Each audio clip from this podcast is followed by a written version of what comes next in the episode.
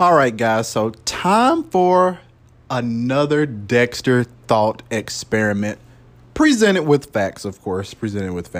So electric cars, lots of proponents of the electric car industry propose and hope that traditional gasoline-powered engines or combustion engines will be a thing of the past in the next 10, 15, or 20 years. If you're Canada, you're trying to outlaw them completely. California wants to do the same thing. It seems like us Americans, we're the only people that want to drive around in Ford 5550s with the biggest tires and the loudest motors. But is electric the surefire way to protect our globe? Is it the surefire way to protect us as a people? Is it a surefire way to protect the environment?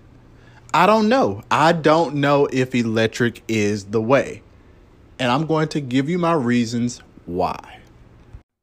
Welcome to End the Weeds with Dexter Johnson. This is a tech podcast all about you, the listener.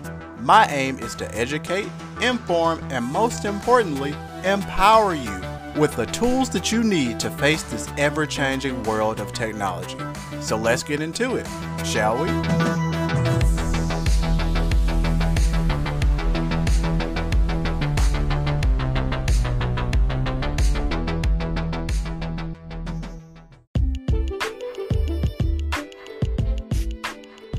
So let's break it down. First and foremost, let's talk about batteries. So, have we ever seen a battery that lasts all the time? Think about it. Just think about it. You go to the store, you get your Energizer, you get your Duracell, because it lasts and it lasts and it lasts, and then it dies. And you throw it away. Or, you go and get your brand new Samsung Galaxy Note 21. You get your brand new iPhone Pro Max. And then slowly but surely over time, your phone goes from lasting 10 hours a day to 9 hours a day to 8 hours a day. You go in, you check your battery capacity, and you're whittling down to 80%. Soon you need to go in to get a battery replacement, because your phone is only lasting so long and it's barely getting you through the day. So let's ramp this up. Let's ramp this up to vehicles. So here's the thing. With hybrid vehicles, you have a hybrid engine. So therefore, you have that engine as kind of a kickback. And I'm going somewhere with this. But when you're dealing with the Tesla, when you're dealing with the Rivian, when you're dealing with any of the other competitors that are in the market, Polestar from Volvo, you have to remember that at some point, this battery is going to fail. It can only charge so much. Tesla owners even note that their range drops year over year over year over year. So my question to you as the listener, to us also as consumers, is what happens when our range goes from 300 to 350 miles per charge down to 300. The next year, down to 280. And then 10 years from there, 125. What happens? Because here's the thing. You're going to replace a massive amount of cells. Essentially, the entire undercarriage of an electric vehicle, aside from the motors that drive that power directly to the wheels, it's all battery. So we're talking tens of thousands of dollars for replacement. So when you look at an internal combustion engine, or ICE for short, you don't have to deal with that. People who have classic cars and they fix them up, they're fixed. They're done.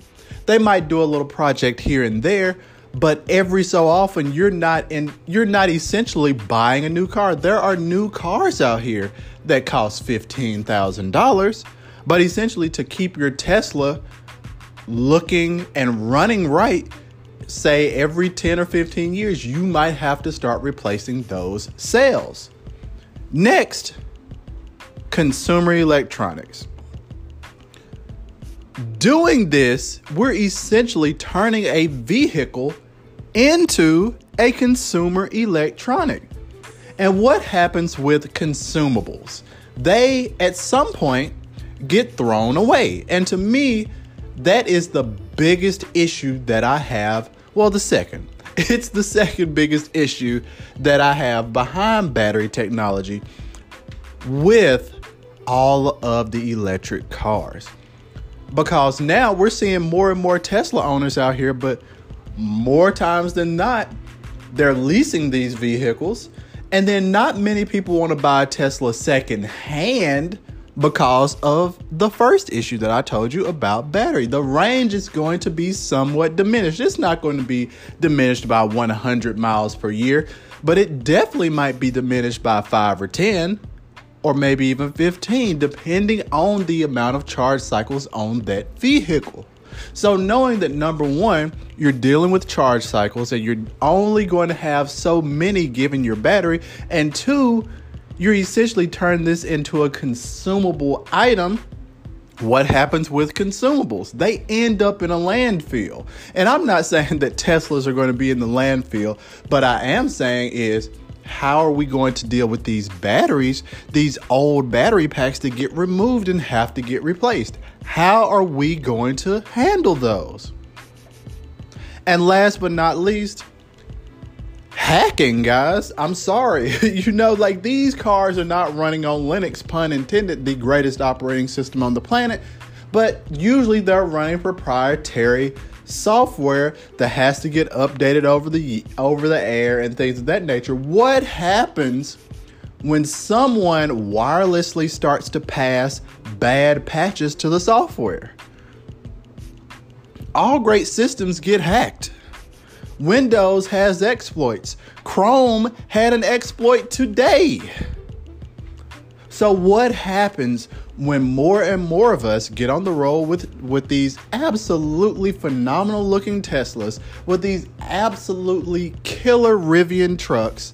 What happens when more and more individuals put the pedal to the metal and rubber meet road in these electronic vehicles? You have the potential for a hack.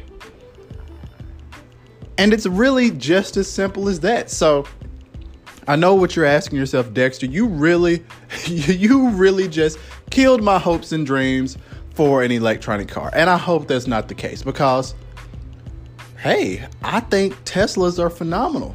I love electric vehicles. I love them.